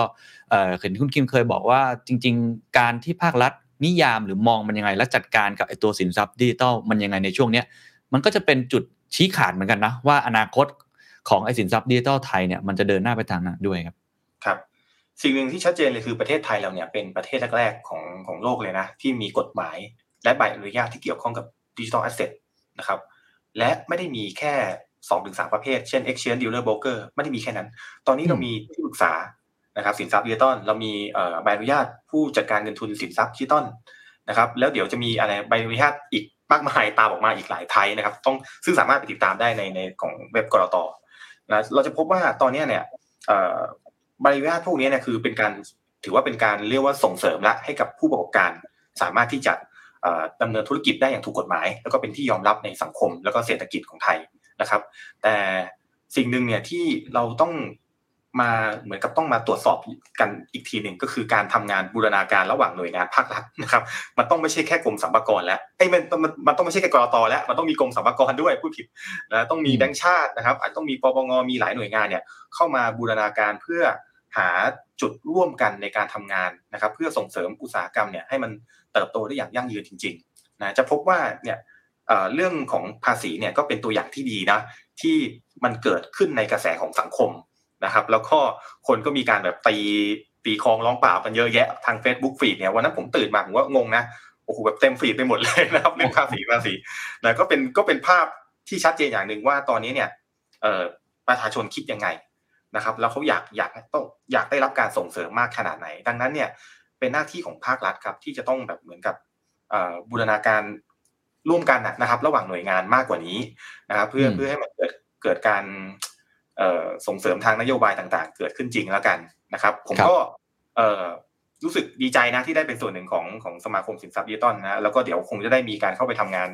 ช่วยพิบิดอะไรมามากยิ่งขึ้นนะท่านผู้ของเรานะแล้วคุณคิมอยากเห็นอะไรอยากเห็นอะไรเมื่อกี้พูดถึงอะในเรื่องของตัว tax อะขอเป็นยกเว้นไปเลยอ่าเรื่องหนึ่งแต่ในระยะยาวแบบที่พี่บิดพูดนี่เห็นด้วยไหมหรือว่าเอ่อไอ้ข้อที่เขาอาจจะเป็นข้อครหานิดนึงก็บอกโอ้โหสมัยนี้ก็ เข้าไปเก็งกำไรกันสักขนาดนั้น รวยไปในสองวัน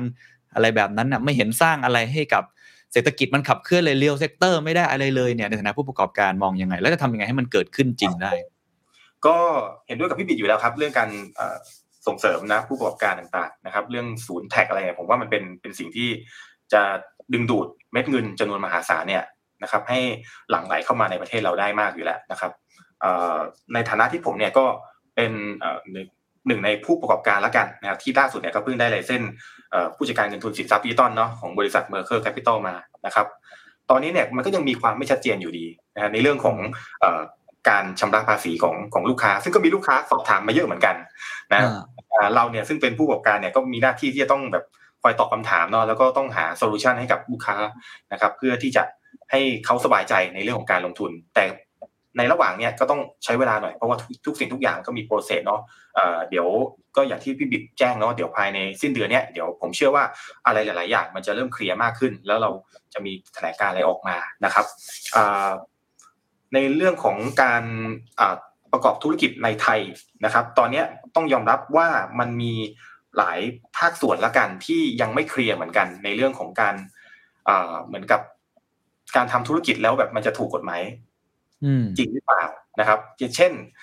การออกเหรียญจำนวนมากในไทยตอนนี้เราจะพบว่าเริ่มมีหลายหลายเจ้านะครับ ออกเหรียญของตัวเองออกมานะครับ ซึ่งบางเจ้าเนี่ยโอเคก็ก็มีชื่อเสียงอยู่แล้วเป็นที่รู้จักด้วยนะครับ ใช่ตรงจุดนี้เนี่ยก็เป็นเป็นเป็นเรื่องที่ดีนะ ที่ที่เออเราเราเริ่มเห็น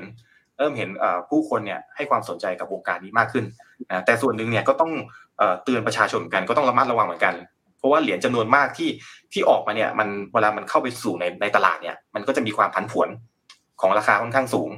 นะครับพอลิสเข้าไปใน exchange แล้วเนี่ยบางทีก็อาจจะต้องดูในเรื่องของการลงทุน มีโอกาสติดตรงติดดอยได้นะครับตรงนี้เนี่ยก็เป็นหน้าที่ของผู้ประกอบการเหมือนกันนะครับที่เวลารับเหรียญต่างๆเหล่านี้เข้าไปลิสต์แล้วเนี่ยคุณต้องให้ความรู้ประชาชนด้วยนะนะครับว่ามันมีข้อความเสี่ยงอะไรบ้างนะครับ แล้วเหรียญมันมีมูลค่าได้อย่างไรนะครับ มันมี value อะไร อันนี้ก็ ก็เป็นสิ่งหนึ่งที่ที่เราต้องต้องทำนะครับ ทั้งทั้งหมดเลยนะครับ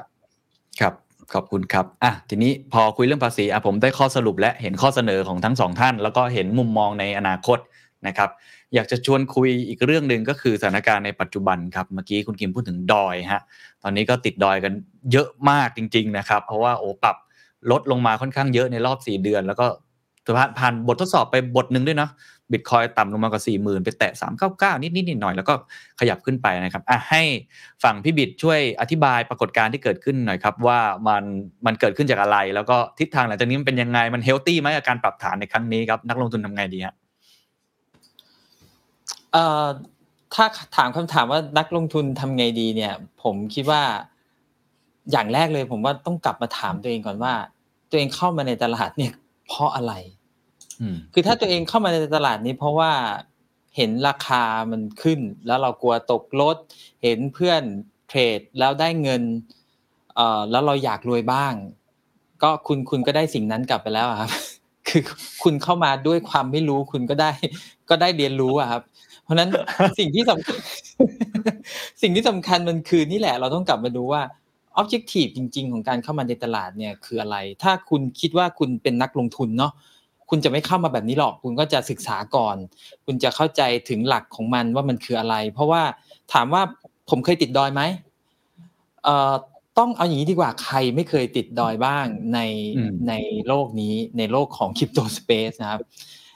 มันไม่ใช่ว่าคนที่มาก่อนแล้วแล้วเขาเห็นคุณเห็นแบบเนี้ย คือคุณคิดว่าเขาเนี่ยเทพอะไรไม่ใช่หรอกครับ ทุกคนผ่านกระบวนการเรียนรู้มาทั้งหมด เพราะว่าคริปโตเคอเรนซีมันเป็นเรื่องใหม่ คริปโตเคอเรนซีมันไม่มีสูตรสำเร็จนะครับ แล้วก็หลาย ๆ ครั้งที่ออกมาเนี่ยมันคือการตกผลึกทางความคิดของคนที่มาเล่าให้ฟังเองอย่างคิมอย่างเงี้ยเขาไปลองทดลองนู่นทดลองนี่ แต่นั่นก็ไม่ใช่สูตรสำเร็จนะครับ การ follow ตามเขาอะมันคือมันคือการเขาเรียกว่าเอ่อมันเหมือนเป็นเป็น recipe อะเป็นเป็นสูตรของเขาอะสูตรสูตรทำรอาหารอะมันเป็นสูตรสำเร็จ อ่ามันเป็นสูตรของเขาแต่ไม่ได้หมายความว่าคุณจะได้สำเร็จเหมือนเขาเพราะว่าบริบทโดยรวมมันไม่เหมือนกัน มันไม่ใช่เหมือนกับการทำอาหารที่เราควบคุมอะไรได้ มันมีบริบทอื่นที่มันเป็นเหมือน external context อะที่เราคุมไม่ได้เข้ามา เพราะฉะนั้นสูตรเหมือนกันแต่อาจจะไม่ได้ผลเหมือนกันครับอันนี้เราต้องระมัดระวังนะสิ่งที่สำคัญมาก ๆ คือ ผมคิดว่าไม่ว่าจะดีจะร้าย คุณเรียนรู้ได้หมด อันนี้สำหรับผมนะ ผมใช้วิธีนี้มาเสมอ ถ้าหากว่าคุณได้กำไร คุณก็ต้องทำให้คุณได้กำไรอีกให้ได้ มันคือการเรียนรู้ว่าทำยังไงถึงได้กำไร ถ้าคุณขาดทุน คุณก็ต้องแงะให้ออกว่าอะไรทำให้คุณขาดทุน สิ่งที่สำคัญไม่ใช่เงินในพอร์ตนะ แต่คือความพอกพูนในเรื่องของความรู้ที่คุณอยู่ในตลาดต่างหาก แล้วถ้าคุณอยู่ในตลาดได้นานพอ mindset คุณได้เนี่ย ผมเชื่อว่า พอร์ตคุณใหญ่เอง โดยปริยายคุณไม่ออกไปจากตลาดก่อน สิ่งที่สำคัญมาก ๆ คือเอ่อสำหรับผมนะสำหรับผมนะ ผมอะพอร์ตไม่ได้ใหญ่เท่าน้องคิมหรอกเราพอร์ตปลาซิวปลาสร้อย เราอะรู้ว่าจริง ๆ แล้วเนี่ยสิ่งสำคัญมากคือทำยังไงก็ได้ให้ตัวเองยังประคองตัวอยู่ในตลาดให้ได้ อันเนี้ยอืมมันเป็นเรื่องที่สำคัญมาก ๆ เลยเราเห็น opportunity อยู่แล้ว ถ้าเราไม่มีมี mindset ที่แข็งแกร่งพอนะ ผมจะควิดออกจากตลาดตั้งแต่ช่วงปี 2018 แล้ว เพราะตอนนั้นพอร์ตโอ้ผมชิ้งลงมาเนี่ย จากร้อยบาทผมเหลือ15บาทผมผมที่ที่สำคัญคือบอกกับตัวเองว่า เฮ้ย มันยังไปได้นะไอ้ที่ที่สำคัญคืออะไรรู้ป่ะ จะไปบอกคนข้างๆไงว่าว่าไอ้เงินร้อยบาทเหลือสิบห้าบาทเนี่ยไม่รู้จะอธิบายยังไงเหมือนกันนึกออกใช่ป่ะคือไอ้เนี่ยมันเป็น mindset นะที่ที่สำตอนคัญตตอนนั้นตอนนั้นถามนิดนึงครับอะไรทำเผื่อจะเป็นบทเรียนกับกับครั้งนี้เนาะกับหลายใครหลาย ๆ คนที่อาจจะเพิ่งเข้ามาเพราะมีนักลงทุนหน้าใหม่เยอะมากเลย แม้ว่าอายุจะเยอะด้วยนะ อันนี้เพราะว่ามันเริ่มมีความน่าสนใจขึ้นนะตอนนั้นบอกกับตัวเองไงทำไมถึงยังไม่ออกจากตลาด เพราะตอนนั้นความคุณคิมก็เคยคุยกับผมเรื่องนี้ว่าตอนนั้นความเชื่อของตลาดคริปโตเคอร์เรนซีนี่แทบจะ crash แล้วด้วยซ้ำครับ crash crash เรียบร้อยแล้ว แต่ว่าเราก็กลับมา reflect คืออันนี้ที่ผมผมให้ทุกคนกลับไปหยุดเช็คความรู้สึกของตัวเองเนาะเพราะเรื่องนี้แหละ ตอนที่ตลาดมัน crash เนี่ยผมกลับมาทบทวนตัวเองว่าเฮ้ยเราเข้ามาเนี่ยในตลาดนี้ด้วยเหตุอะไร พอเราสาวกลับไปถึงต้นเหตุก็บอกเฮ้ยเราไปเจอบิตคอยอะเราเจอเทคโนโลยีเนี่ยเราเชื่อว่าเทคโนโลยีเนี้ยมันจะมา เปลี่ยนความเป็นอยู่ของมนุษย์ คือ ไม่ได้บอกว่ามันดีขนาดนั้นแต่หมายความว่า วิถีชีวิตของคนมันจะเปลี่ยนไปจากไอ้เทคโนโลยีนี้ แล้วพอเรากลับไปดูราคามันเป็นแค่เรื่องหนึ่งอืมแต่ไอ้พื้นฐานของความเป็นตัวมันนะมันเปลี่ยนไปไหมอืมมันมันเลยมีคำหนึ่งที่หลาย ๆ คนก็จะแซวพี่เพราะพี่เคยพูดอยู่ที่รายการหนึ่งบอกว่า จริง ๆ แล้วบิตคอยไม่เคยเปลี่ยนแต่ใจคนนี่แหละเป็นเปลี่ยน เราเปลี่ยนไปตามสิ่งที่มากระทบใจเราแล้วทำให้เรารู้สึกว่าเฮ้ยมันใช่หรือเปล่าวะแต่พอกลับไปดูเนี่ยนายอ้าวมันไม่เคยเปลี่ยนเนี่ย มันเหมือนเคนลองนึกสภาพถือว่าเราเราสมมุติเราเคยคบกับเพื่อนคนหนึ่งอะเรารู้ว่าเขาเป็นคนยังไงอะแต่พอมันมีข่าวอะไรก็แล้วแต่มากระทบหูเราเรา แล้วเราคิดจะเลิกคบกับเพื่อนคนนั้นนี่คือเราไม่หนักแน่นพออะก็ประเด็นมันคืออย่างนี้เลยพอกลับมาถามว่าเราเราคบเพื่อนคนนี้เพราะอะไรวะ เพราะเขาไม่เคยเปลี่ยนอย่างนั้นอะ แล้วเราจะเลิกคบเขาเหรอมันเลยกลับมาว่าเฮ้ยบิตคอยมันก็เป็นของมันเหมือนเดิมนี่หว่า เพียงแต่ว่าสิ่งที่เราเห็นคือราคาเนี่ยมันเป็นเพราะว่าใจคนที่เคยอยากจะเข้ามาถืออะมันเปลี่ยนไปไง มันเลยขายทิ้ง มันเลยทำให้ราคาตก พอเราเห็นอย่างนั้นเนี่ย มันจะกลับด้านทางความคิดเลยนะ มันแปลว่าอะไร แปลว่า ถ้าเรายังเชื่อเนี่ย เราต้องเติมนี่พี่บิดเติมไปแล้วเหรอครับ รอบนี้เติมไปไหมอย่า อย่าเชื่อพี่เยอะ อย่าเชื่อพี่เยอะคือ อันนี้มันคือวิธีคิดนะ เดี๋ยวเดี๋ยวกันจะกลายเป็นว่าพี่ encourage ให้คนแต่ได้ข่าวว่าพี่บิดนี่ไม่เคยเอาออกเลยใช่ไหมไม่เคยเอาออกเลย ไม่ไม่ไม่ไม่เคยเอาออกคือเรา คือเราเราเราตอนแรกเนี่ยเราก็กังวลนะคือพี่เนี่ยเป็นสายที่แบบว่าเราขุดมาก่อน ทีเนี้ยอืมเราเคยมีกฎมาว่า เราจะไม่คือตอนแรก ๆ เนี่ย คือเราต้องสร้างกฎมาไงเพราะไม่งั้นเนี่ย ถ้าเราไม่สร้างกฎเนี่ยเราจะไม่รู้ว่า ไอ้สิ่งที่เราทำอะมันเพี้ยนไปจากสิ่งที่มันควรจะเป็นหรือเปล่า แต่ถ้ากฎเรามันเพี้ยนเนี่ยเราก็มาปรับกฎให้มันเหมาะ เราก็มี evaluate ตัวเองแล้วก็มี evaluate ตัว pattern ของเราใช่ไหมคือเราเป็นสายขุดเนี่ยแล้วเราก็มีกฎว่าเราจะไม่เอาเงินบาทไปซื้อตอนนั้น เพราะเรารู้อืมเรามีความรู้สึกว่ามันเสี่ยงอืมแล้วตอนที่พี่ซื้อเครื่องขุดเนี่ยพี่ก็ evaluate แล้วว่าโอเค เงินส่วนนี้เราเสียได้อย่างมากสุด เราก็ขายการ์ดจอทิ้งวะมันก็ยังมีอะไรจับต้องได้ แล้วไอ้เงินที่ขุดได้เราจะไม่ cash out ออกมา เราจะเอามันไปศึกษาหาความรู้ อันนี้คือการซื้อความรู้ มันก็เลยเป็นที่มาที่ไปว่าพี่มีเงินเอาไปทดลองนั่นทดลองนี่ในช anel ผมพี่ก็เอาเงินที่ขุดได้นี่แหละไปลองให้คนอื่นดู แล้วมันก็เลยกลายเป็นว่าเฮ้ยในช่วงที่ผ่านมาหลาย ๆ ปีเนี่ยสิ่งที่เราทำอะมันคือได้ทั้งความรู้ที่เราสะสมมา เพราะพยายามที่จะทำให้คนเข้าใจว่ามันคืออะไร กับอีกส่วนหนึ่งก็คือกลายเป็นว่า wealth ที่มันเพิ่มขึ้นเนี่ย มันก็มาจากอีกสิ่งที่เราไปลองนั่นลองนี่นะถามคิมได้ ใครไม่ได้ Uniswap เนี่ยนะเอ่ออันนี้คือถือว่าโชคโชคร้ายนะ Uniswap นี่คือ airdrop ชั้นดีในยุคแรก ๆ ที่แบบว่า เราได้เยอะมากๆนะ ต้องบอกว่าเอ่อสรรพากรผมไม่ได้ cash out นะแต่ผมเล่าให้เพื่อนๆฟังเอ่อครับเหมือนพี่บิดเลยครับ คือครึ่งล้านอะ airdrop ครึ่งล้านเคน airdrop ครึ่งล้านนะแบบอยู่ดีๆเออ what แล้วแล้วมันก็เลยกลายเป็นว่าสิ่งที่เราทำอะมันเหมือนกับว่าเฮ้ยเราตั้งใจทำคือมันถือว่าเป็น reward ของพี่แล้วกันคนอื่นไม่เคยมาให้อะไรพี่ แต่เวลาเราทำให้ความรู้คนอื่นนะเราเผลอไป swap ทำอะไรบางอย่างแล้วมันแบบมันได้มา แล้วพี่มี airdrop อีกอันนึงอีก คือ คือเรื่องพวกนี้มันกลายเป็นว่าเฮ้ยมัน accumulate มาจากจากจากเรื่องพวกเนี้ยความรู้มันก็เลย ใช่แล้วเราก็รู้แล้วว่า ตอนเนี้ยเราตัดโลกดิจิตอลกับโลก โลกอันนี้ออกจากกันเลย เราก็เลยวินัยก็คือว่าปัญหาเรื่อง cash out อะให้เป็นปัญหาของลูกพี่ก็แล้วกัน คืออย่าพี่ไม่เอาปัญหาเนี้ยคืออยู่เอาไปแล้วคุณก็เป็น manage เอาเองในอนาคตก็แล้วกัน อันนี้ตั้งใจไว้เนาะแต่ว่าโอ้ถึงเวลาแก่ตัวจริง ๆ อาจจะแบบเงินไม่มีก็อาจจะต้องชักออกมาใช้บ้างนั้นก็เดี๋ยวค่อยว่ากัน แต่อันนี้แหละถ้าเกิดถามพี่ว่า แล้วเราจะ ทำยังไง ผมคิดว่า ถ้าคนที่มี mindset ที่พร้อมจริง ๆ เนี่ย ไม่ว่าสถานการณ์ไหนอะเขาจะผ่านพ้นไปได้อืมถ้าคุณถ้าคุณแย่ คุณต้องรู้ให้ได้ว่า อะไรทำให้คุณแย่ แล้วคุณต้องไม่ทำอันนั้นอีก ถ้าคุณเจอของที่ดี คุณต้องพยายามที่จะรีพีทสิ่งที่ดีให้ได้ กับอีกครับอันหนึ่งที่แถมให้ก็คือว่า ถ้าเราเจออะไรบางอย่าง เราอาจจะลอง initiate อะไรใหม่ ๆ เพื่อที่ว่ามันเป็นแนวในการที่คุณจะหาเรื่องที่เอ่อเป็นประโยชน์สำหรับตัวเองในการลงทุนในดิจิ t a ลแอสเซทครับสามครับเรื่องเจียใช้หลักนี้เสมอนะ to keep to fix to try โอ้สุดยอดครับ ขอบคุณมากครับ เสียคิมครับ พอฟังแล้วยังไงดีฮะ ของคุณคิมนี่มีเคสที่สนุกกว่านี้อีกเยอะ แต่ผมผมถามคุณคิมตรงนี้ก่อนแล้วกันแล้วเดี๋ยวค่อยเล่าบทเรียนอะไรต่างๆ นะครับว่าเอ่อ บิตคอยไม่เคยเปลี่ยนใจคนนะเปลี่ยนแต่รอบนี้บิตคอยมีอะไรที่เปลี่ยนไหมเอาเข้าจริงแล้วสภาพแวดล้อมเปลี่ยนไหมครับหรือว่าบริบทโลกทั้งในแง่ของการดึงสภาพคล่องออกจากเฟดหรือว่าในแง่ของผมไม่แน่ใจฐานขุดของคาซัคสถานเอง หรือว่าในแง่มุมอื่นๆเนี่ยมันมีอะไรที่เป็นเหตุผลทำให้มันเกิดปรากฏการณ์นี้บ้างครับบิตคอยไม่เคยเปลี่ยนครับบิตหนึ่งบิตคอยก็ยังเป็นหนึ่งบิตคอยเหมือนเดิมนะครับเป็นอย่างนี้มาแต่ไหนแต่ไรแล้วนะครับ แล้วก็จำนวน total supply ของเหรียญบิตคอยก็ยังมี 21 ล้านเหมือนเดิม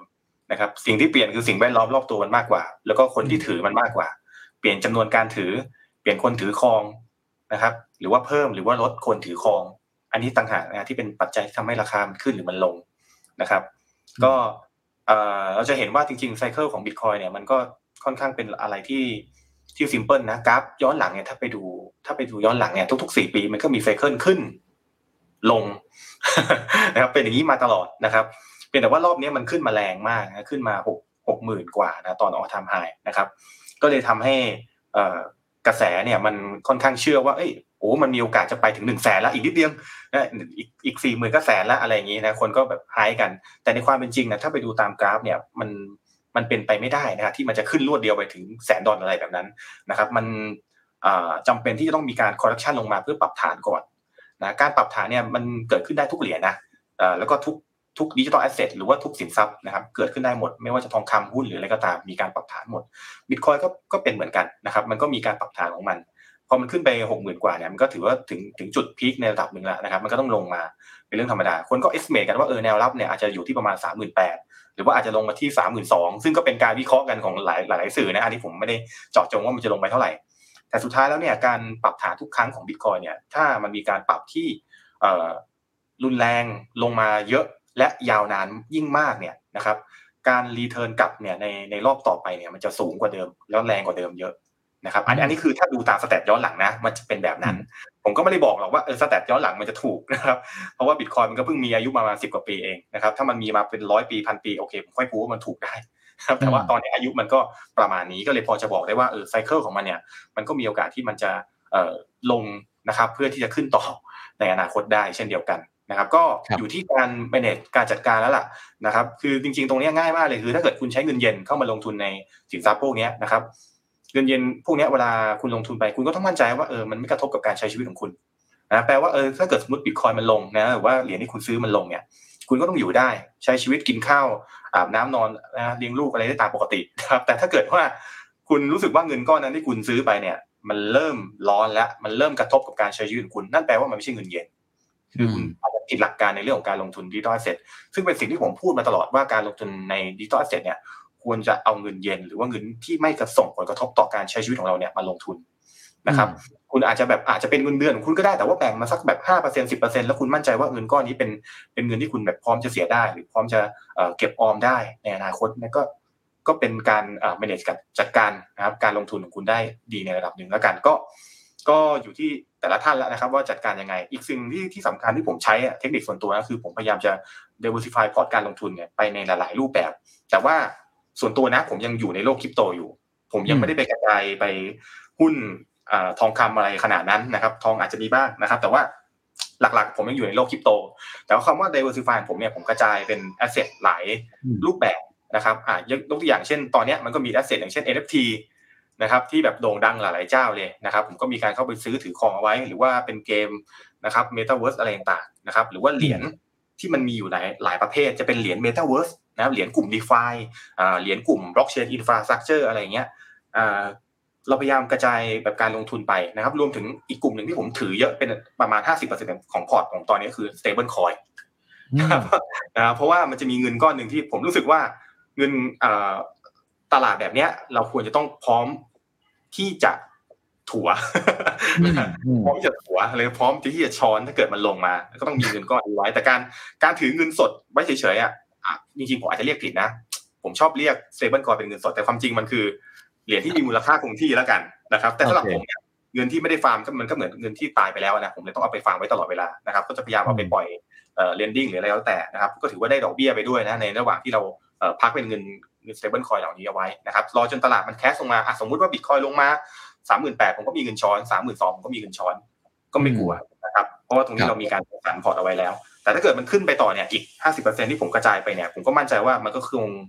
มีการเอ่อขึ้น follow ไปตามบิตคอยแหละนะครับ เพราะว่าตอนเนี้ยเรายัง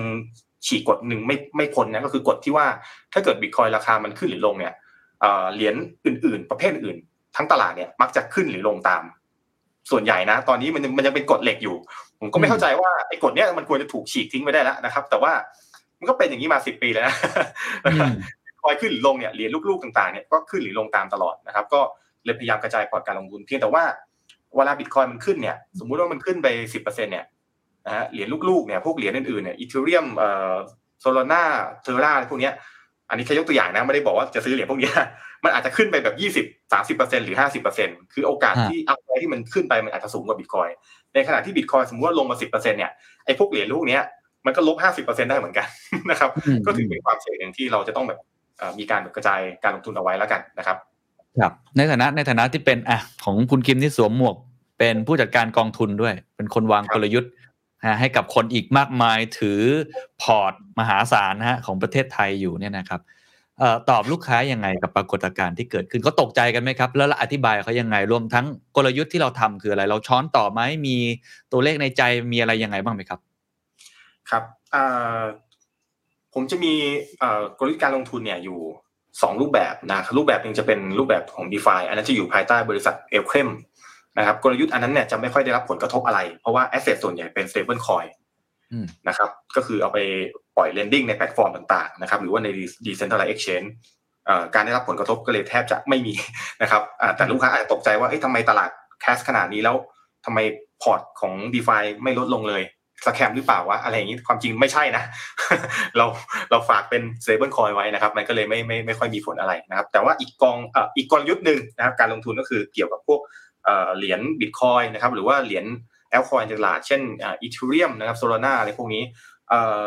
เหรียญกลุ่มนี้ที่อยู่ในการจัดการของ Merkle Capital เนี่ยก็จะมีการผันผวนขึ้นนะครับตามสภาพตลาดนะฮะตรงนี้เนี่ยเราก็จะอธิบายลูกค้าได้เหมือนกันนะครับว่ามันก็เป็นไปตามสภาพตลาดเลยนะครับเราไม่สามารถฝืนตลาดได้เพียงแต่ว่าถ้าดูสแตทย้อนหลังของของเหรียญเหล่านี้นะครับไม่ว่าจะเป็น 1 ปี 2 ปี 3 ปี ก็จะพบว่าหากเรามีการลงทุนในในระยะยาวนะไม่ใช่ช็อตเทอมนะ อ่ออืมอัตราที่เราจะได้เอ่อผลกำไรเนี่ยมันจะมีโอกาสที่มากกว่านะครับ ถือในระยะสั้นแน่นอนนะอันนี้ก็ก็เราก็ต้องให้คำตอบเขารวมถึงปรากฏการณ์เกี่ยวกับเรื่องภาษีคริปโตเนี่ยเราก็ต้องมีการให้เอ่อคำอธิบายนะครับกับลูกค้าเหมือนกันว่าเออตอนนี้ก็อยู่ใน process นะที่ทางเอ่อผู้จัดการเงินทุนเนี่ยก็ไม่ได้นิ่งนอนใจนะครับแล้วก็มีการมีการหารือร่วมกับทางกรมสรรพากรอยู่นะครับก็อยู่ระหว่างกำลังหา solution ที่ดีที่สุดแหละนะครับให้กับนักลงทุนสามารถลงทุนได้อย่างสบายใจครับ ครับส่วนตัวคุณคิมมองว่ามีปัจจัยเสี่ยงอื่นๆอีกไหมครับ ที่จะทำให้หลายคนกังวลเรื่องฟองสบู่แตกเรื่องอะไรต่างๆที่ผมเคยถามคุณคิมไปทำไมคุณคิมมองว่าไม่น่าจะเป็นอย่างนั้น มันไม่แตกหรอกครับ เพราะว่าตอนเนี้ยสถาบันการเงินแบบโอ้ของของโลกหลายเจ้าก็เข้ามาถือครองสินทรัพย์ที่เป็นวิ t อ a แอสเซทนะมากมายนะครับผมว่าหลายๆท่านก็ติดตามข่าวกันอยู่แล้วนะไม่ว่าจะเทสลานะหรือว่าสแควร์สแควร์ของทวิตเตอร์อะไรเงี้ยเขาก็เข้ามาถือนะรวมพวก Grayscale อะไรต่างๆนะของอเมริกาก็เข้ามาถือครองกันเยอะไปหมด พวกนี้ก็เหมือนกับเป็นฐานสำคัญแหละนะครับ เป็นฐานเป็นฐานที่เหมือนกับคอยพยายามพยุงราคาเอาไว้นะครับ เพราะว่าถ้าเกิดว่าราคา asset เนี่ยมันต่ำลงกว่าราคาที่เขาเข้าซื้อมากๆ เนี่ยเขาก็จะมีเงินก้อนหนึ่งที่คอยเหมือนกับเอาไว้ช้อนเอาไว้ทยอยถัวนะครับมันก็เป็นกลยุทธ์อย่างหนึ่งแล้วกันในการลงทุนของของพวกสถาบันการเงินเหล่านี้นะครับ เพื่อที่จะจะคอยเหมือนกับให้ asset ของเขาเนี่ยมีการเติบโตในระยะยาวได้นะครับ ก็เลยไม่ค่อยกังวลนะครับเพียงแต่ว่าก็ ตอนนี้สิ่งหนึ่งที่ชัดเจนเลยคือเรื่องของเฟดนะครับหรือธนาคารกลางสหรัฐ อันนี้จะมีผลมากนะครับไม่ว่าไม่ว่าเขาจะออกมา action อะไรนะครับสามวันก่อนออกมา action ว่าเดี๋ยวจะมีการขึ้นดอกเบี้ยราคาบิตคอยน์ร่วงนะเมื่อวานเมื่อคืนออกมา action ว่าอ๋อเดี๋ยวจะคงอัตราดอกเบี้ยไว้แบบนี้แหละอีกนานอ่าบิตคอยน์ขึ้นอีก เพราะว่าคนคนกังวลนะในจุดนี้ค่อนข้างเยอะมากกว่านะครับ เพราะว่ามันมันจะกระทบกับเศรษฐกิจโลก ซึ่งเศรษฐกิจโลกเนี่ย แน่นอนครับมันก็มีผลกับเม็ดเงินที่จะไหลเข้ามาในตลาดคริปโตด้วยเช่นเดียวกันนะครับถ้าเกิดมันถูกดึงออกไปเยอะเนี่ยเม็ดเงินเหล่านี้ก็ทำให้สภาพคล่องมันตกลงนะมูลค่าคริปโตโดยรวมก็อาจจะตกตามได้เช่นเดียวกันครับครับขอบคุณครับอะขออนุญาตคำถามสุดท้ายแล้วกันนะครับ ให้พี่บิดช่วยตอบก่อนไหนเราชวนคุยกันเรื่องภาษีแล้วก็เรื่องไอ้ระยะสั้นที่เรามองเห็นนะครับ มองภาพทั้งปีแล้วกันปี 2022 ไปเนี่ย ในวงการคริปโตเคอเรนซีจับตาอะไรบ้างอะไรปัจจัยบวก อะไรปัจจัยลบ หรือมีเทรนด์อะไรที่พี่บิดมองไว้ แล้วก็รู้สึกว่าอยากจะเข้าไปมีส่วนร่วมบ้างครับ อยากจะแนะนำอะไรบ้างครับ เอาภาพใหญ่สุดๆก่อนเลย ก็คือว่าถ้าเราไปดูช่วงที่ all time high ล่าสุดเนี่ยตัว market cap ของตัวคริปโตเนี่ยมันขึ้นไปแตะแบบเฉียดเฉียดสามทิลเลียนละนะครับแล้วก็ล่าสุดที่ดิฟลงมาเนี่ยหายไปประมาณหนึ่งทิลเลียนเลยนะ มันเหลือประมาณสักประมาณสักสองทิเลียนแหละมันอยู่ประมาณหนึ่งจุดเก้าเจ็ดเจ็ดอะไรประมาณเนี้ยนะอันนี้เป็นภาพที่เราพอเห็นแล้วแหละว่า ตอนนี้ตลาดคริปโตเนี่ยแม็กซิมัมสุดอะสมมุติมันอยู่ที่3ทิเลียนเนี่ยแล้วเราลองมองภาพรวมของตัวเงินในทั้งโลกเลยเนี่ยเราราวสักห้าร้อยทิเลียนเนี่ยจริง ๆ แล้วเนี่ยถ้าเรามองง่าย ๆ เลยว่า อย่างสมมติมีคนมีมีบริหารพอร์ตอย่างเสี่ยคิมอย่างเงี้ย หันมาแค่หนึ่งเปอร์เซ็นต์ของพอร์ตนะมาลงทุนใน digital asset เนี่ยมันก็จะน่าจะโตได้ประมาณสักถึงห้า trillion นะตีแบบกลมๆ แปลว่าจริงๆ แล้ว gap ตรงนี้มันยังอยู่นะ อันนี้แค่คิดแบบ conservative นะ เอาแค่หนึ่งเปอร์เซ็นต์นะ เราไม่ต้องคิดอะไรมากดีกว่า ถึงสิบเปอร์เซ็นต์ของทั้งโลกอะไรก็เอาแค่หนึ่งเปอร์เซ็นต์พอ เพราะฉะนั้นเรามองภาพอย่างเงี้ยเราก็จะเห็นว่าเฮ้ยจริงๆ แล้วมันมีโอกาสโตได้อีกเยอะนะ ทีนี้โตไปทางไหนได้บ้าง มันจะมีอีกอันหนึ่งที่ไปดูจาก stat เนี่ยก็คือว่าอัตราการเติบโตของ venture cap เนี่ยสูงมากนะในในโลกของ digital asset พี่ไปดูเนี่ยทั้งโลกเนี่ยล่าสุดเนี่ยมันมีอยู่ประมาณ 800 กว่า VC ซึ่งอาจจะเป็น hedge fund รวมอยู่ด้วยนะ แต่ในนั้นเนี่ยมันจะมีประมาณสักประมาณ 400 กว่า VC ที่เริ่มเข้ามาใน digital digital asset space เนี่ยนะ ที่สำคัญมันคือ เข้าเงินเข้ามาเนี่ยหลักหลักร้อยหลักร้อย million นะหลักร้อย billion แล้วกัน ไม่ใช่ไม่ใช่ไม่ใช่ million billion นะหลักเกือบเกือบเกือบเกือบเกือบเกือบแตะ trillion แล้วล่ะ ประมาณสักหกร้อยหรือเจ็ดร้อยเนี่ยพี่จำตัวเลขไม่ได้ แต่อันนั้นไม่ใช่สาระสาระมันคืออย่างนี้เขาเอาเงินเข้ามา แล้วเขาไม่คิดจะเอาออกด้วย เราเห็นเงินอ่าเราเห็นเงินที่เข้ามาเนี่ยมันถูก accumulate มาเรื่อยๆนะแปลว่าเทรนเนี่ยมันคือว่า คนที่เป็นลักษณะของ venture cap เนี่ยคือส่วนใหญ่พวกนี้ต้องต้องยอมรับนะ พวกนี้กลุ่มพวกนี้เขากล้าได้กล้าเสียอยู่แล้ว สไตล์ของ VC มันคือแบบแบบแบบร้อยสมมุติมีเงินหยุดก้อนหนึ่งแบ่งร้อยไม้ ลงในโปรเจกต์ที่มีความเสี่ยงไปเลยร้อยตัว ขอให้ return มาสักสองสามตัว cover ทุกอย่างพร้อมกำไรเขาเขาคิดอย่างเงี้ยเขา เขาถึงได้กล้าลงใน crypto space เพราะนั้นไอ้หลักคิดนี้เหมือนกันเนี่ยเวลากลับมาเนี่ยคนที่จะเข้ามาในตลาดเนี่ยก็ต้องเข้าใจนะว่า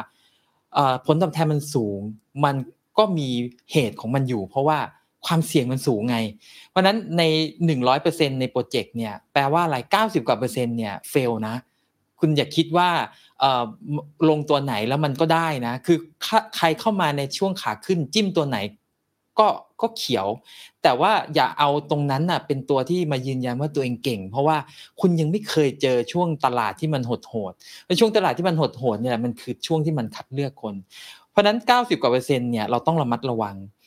ใน 90กว่าเปอร์เซ็นต์มีบางโปรเจกต์ตั้งใจทำแต่มันล้มเหลวจริง ๆ แล้วมันก็ยังมีคนที่ตั้งใจมาหลอกเหมือนกัน เพราะฉะนั้น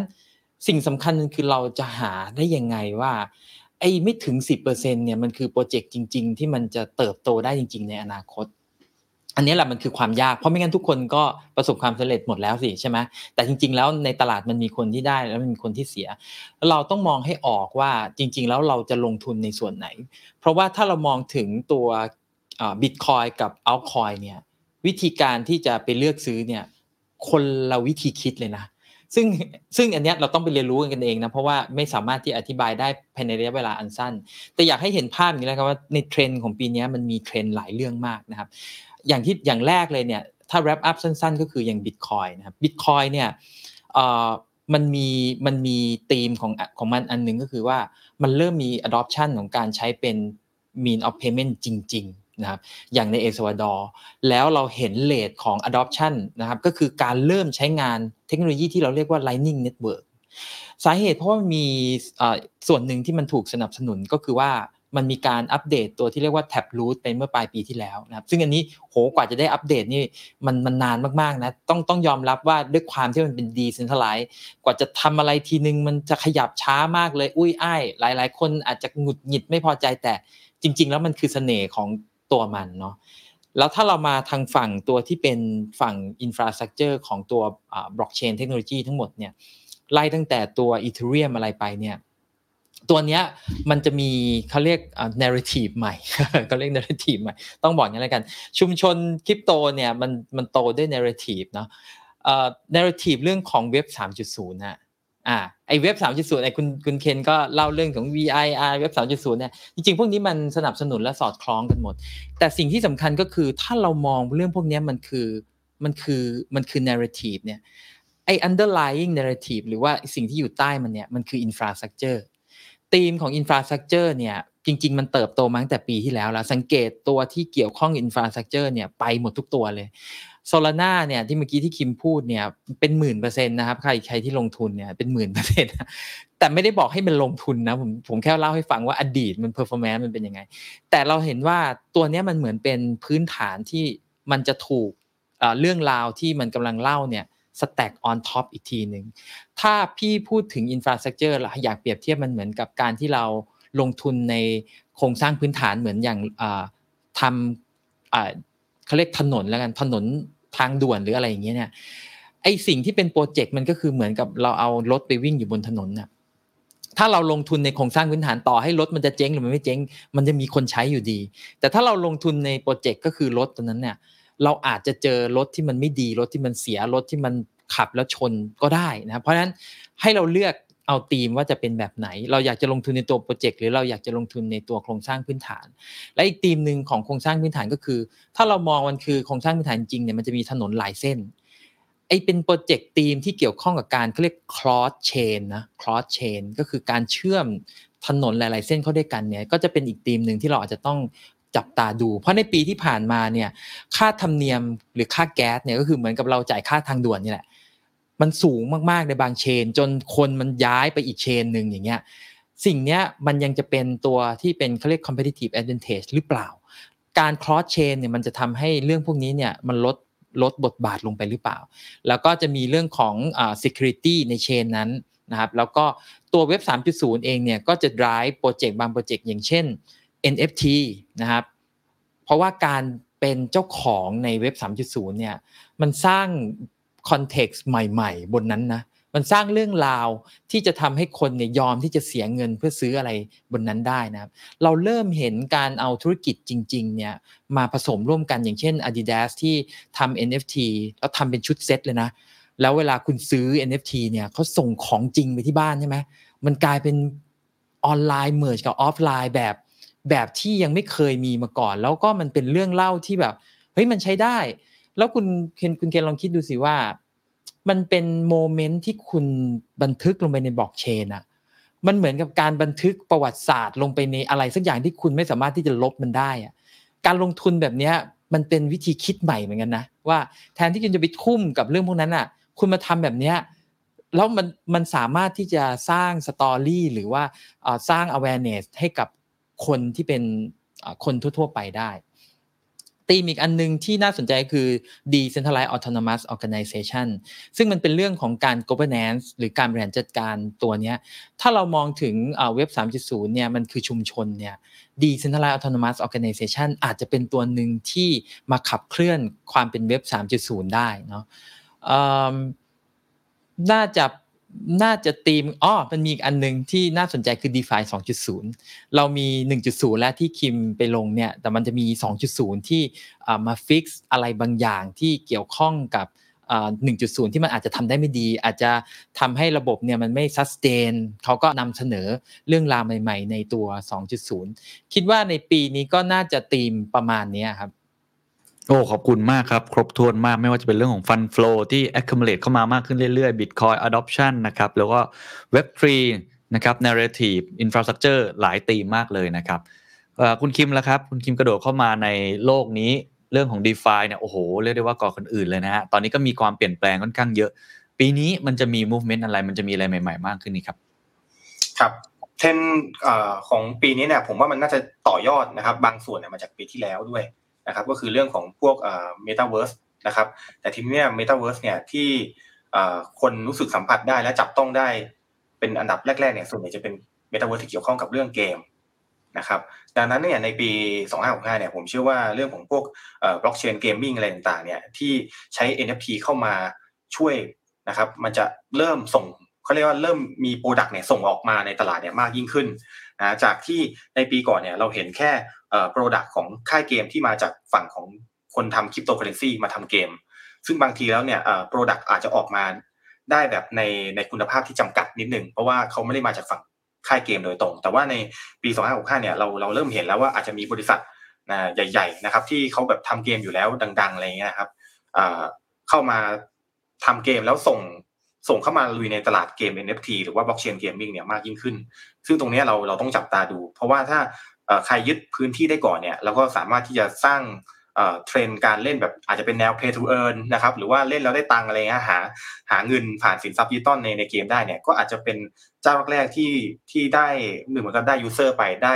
ได้เวลาของคนเล่นเข้าไปจำนวนมากกว่านะครับแล้วก็อีกเทรนด์หนึ่งคือเรื่องของเอ่อ blockchain infrastructure เนี่ยอย่างที่พี่บิด บอกมาเลยนะครับ ว่าตอนนี้มันมีการแข่งขันค่อนข้างสูงนะครับคือนอกจาก Ethereum แล้วเนี่ยมีอีกหลาย chain เลยไม่ว่าจะเป็น Solana นะครับเนียอ v ว l รนนะครับ Terra นะที่แบบแข่งขันกันดุเดือดมากนะครับ ที่จะเหมือนกับแย่งพื้นที่ของระบบการเงิน decentralized ต่างๆเนี่ยให้คนเนี่ยหลั่งไหลเข้าไปใช้งานมากยิ่งขึ้นนะซึ่งในปีนี้เราจะเริ่มเห็นแล้วล่ะว่าผู้เล่นคนไหนเนี่ยนะครับที่จะ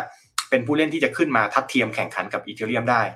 นะครับเพราะว่าตอนนี้ในภาพของ ปี 2564เนี่ยที่ผ่านมาเนี่ยมันยังเป็นการแข่งขันกันอยู่ มันยังไม่ค่อยเป็นที่ประจักษ์เท่าไหร่ แต่ว่าเดี๋ยว 65เนี่ยแหละมันจะเริ่มรู้แล้วว่าใครแบบสายป่านขาดใครใครอยู่ไม่รอดนะก็จะธรรมชาติธรรมชาติคัดสรรนะก็จะจากไปแล้วก็สุดท้ายก็จะเหลือเหลือผู้ชนะเนี่ยอาจจะแบบเหลืออยู่แค่ประมาณสักสามสี่เจ้าที่เรา